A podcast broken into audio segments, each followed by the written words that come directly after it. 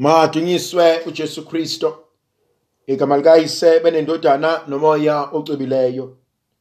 Umusa wenkosi yethu uJesu Kristo, uthando lukaNkulunkulu uyise. Ubuzalwane ngomoya ocwebileyo makube kini nonke. Namhlanje ithandwa zami ngifisa ukuba sifunde encwadini yevangeli njengoba ilotshwe nguMateyu umpostoli. Isahluko seshumi nantathu ivesi yamashumi amane nane kuze kuba amashumi amane nesithupha.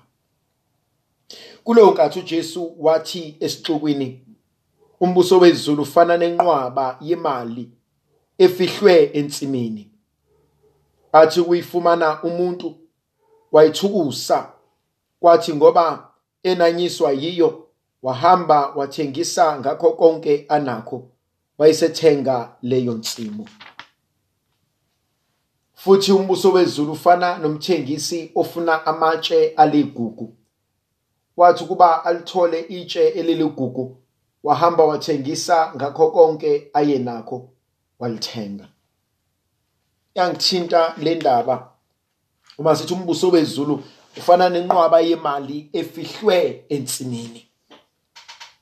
Kunezinto eyibukeka emehlweni abantu zizinhle. Kodwa emehlweni kaNkuluNkulu ayithandeki. Kunezinto emehlweni abantu esithi mazenza basihlonipha abantu. Abanye babona ukuthi sinamandla abanye babona ukuthi sibalekile kodwa emehlweni kaNkuluNkulu zibukeka zilichilo zilihlazo. Kunezinto emhlabeni uma sizibheka siyayifuna siyayilangazelela. Kodwa uNkulunkulu akasifiseli zona akasifuneli zona futhi. Inkonzo yanamhlanje inkonzo yokubuka ngehlo likaNkulunkulu. Inkonzo yokufuna lokhu uNkulunkulu angifunela kona. Inkonzo yokucela ukuba uNkulunkulu angikhanyisele anginikeze lokhu yena akubona kukuhle empilweni yami. Le nkonzo kumina ibaluleke ngoba iyinkonzo ehlukanisayo.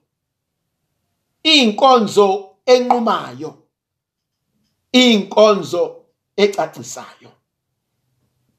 Uthi uMateyu namhlanje umbuso wezulu ufana nenqwaba yemali othi ungayithola ebese uyifihla ensimini. Maqedane ebese uyothengisa konke onakho. Ebese uthenga insimu khona uzokwazi ukuba nale mali ecashisiwe. Kunezinto ezibalekile emehlweni nasempilweni yethu kodwa ezifihlekile. uJesu evangelini likaMateyu uchapter 11 verse 25 uthi ngiyakubonga baba Nkosi inkulunkulu yezulu nomhlaba ngoba ukufihlile lokhu kwabahlakaniphile nabangcono wabe usukwambulela abancinyane bakho. Kwesinye isikhathi siphatheka kabuhlungu uma sithi why mina bengishiya ngaphandle? Kwesinye isikhathi siphatheka kabuhlungu uma bethatha izinqumo bengakhulumanga nathi. Kwesinye isikhathi siphatheka kabuhlungu kade samba sonke kodwa uma sebeye empumelelweni kube ngathi bayashiya. Khona umzekeliso owake wenzeka.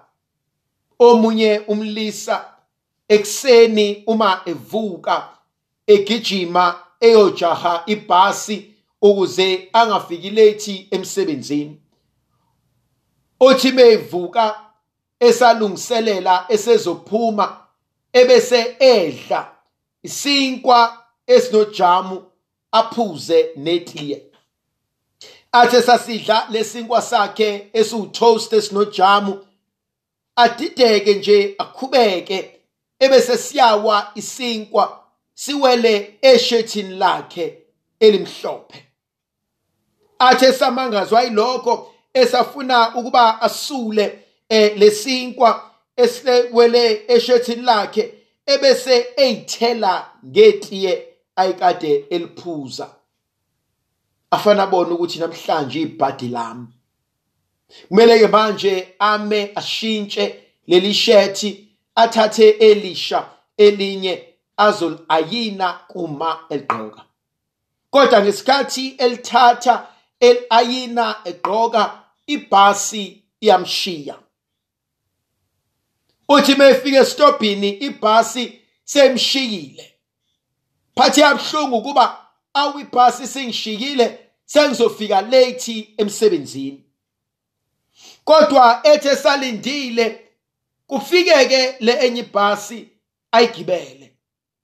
Athi mehamba ngale bhasi aseyigibele manje endleleni bahlangane nebhasi emshiyile kodwa leyo bhasi isisengozini leyo bhasi inabantu abashonile.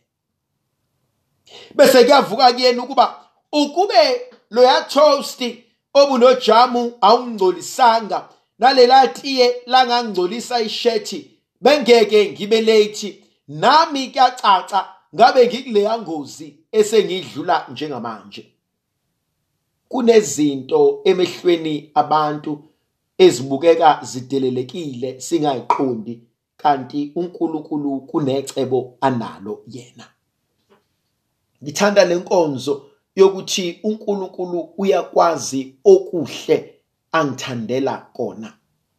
uNkulunkulu uyazazi izinto eingangiphilisa uNkulunkulu uyazazi izinto eingangehlenga uthi angayithola lensimu ebese hamba eyoyithenga ngoba lokhu kuzomnikeza konke. Mhlawumbe inkonzo engifisa ukuba ngiyibheke futhi inkonzo yokufunda ukuzinqabela. Njengesidalwa esingumuntu mangifunde ngiqonde ukuthi angizinqabele yikuphi okuzongisiza ikuphi okuzongikhulisa ikuphi engikudingayo? Angeke ngikuthole konke kanye kanye. Angeke ngikuthathe konke kanye kanye. Kodwa mangithathe lokhu okubalulekile. Mangenze lokhu okuzongiphilisa mangihlanganyele nalokhu okuzoguqula impilo yami kuyinikeze ukukhanya.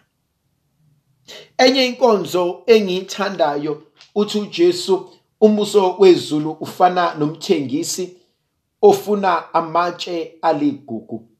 Athi angalithola itshe eliligugu athengise konke anakho ayolithenga. Inkonzo yokuthi ngizozinqabela kulokhu ebengikwenza ukuze ngikwazi ukufinyelela kulokhu engikudingayo. Bangaki phakathi kwethu. Abaswele ukuba impilo zabo ziguquke. Abadingayo ukuba baphiliswe. Abanxusayo ukuba isimo sibe ngcono. Bangaki abathi sebenikiwe amathuba enqubekela phambili kodwa kube yibona abazilimazayo. Bangaki abathole imisebenzi kodwa kwaba yibona abadlala ngayo. Baphuza utshwala badla nemali baze badla neyokugibela. Abanye banikezwe izipho kube yibona abayisebenzisa lezipho budlapha bengakwazi ukuyinakekela. Bangaka abanye uNkulunkulu ababusise ngamathuba empilo esikhundleni sokuba bayofunda kodwa benza izinto abazi kahle kamhlophe ukuba ziyoqeda impilo zabo. Ndlovukazi yezulu mayibe nathi mayisibusise izivikele mayisikhanyisele isinxusele amandla negrasiya likaNkulunkulu ngegama likayise benendodana nomoya ocwebileyo. Amen. Ngiyakhuleka kuwe nkulunkulu wami. Ngiyakuthanda ngenhliziyo yami yonke. Ngiyabonga ngoba ungilonde kulobu busuku. Konke engizakwenza namuhla ngizokwenzela ukudumisa nokuthanda wena. Konke ukuhlupheka ongangivelela ngizokubekezelela ngenxa yakho. Ngihlawule ngakho izono zami. Ngithanda ukuzuza iziyekelo ezizuzeka ngemkhuleko nangemsebenzi yami. Baba nkosi ngilonde futhi namuhla ulonde nabo bonke engifanele ukubakhulekela ungisize ngixwaye konke ukona. Sicela ngoKristo inkosi yethu. Amen. Makahlahlemelise uNkulunkulu somandla nilondoloza nivikela nikhanyisele ngegama likayise benendodana nomoya ocebileyo amen.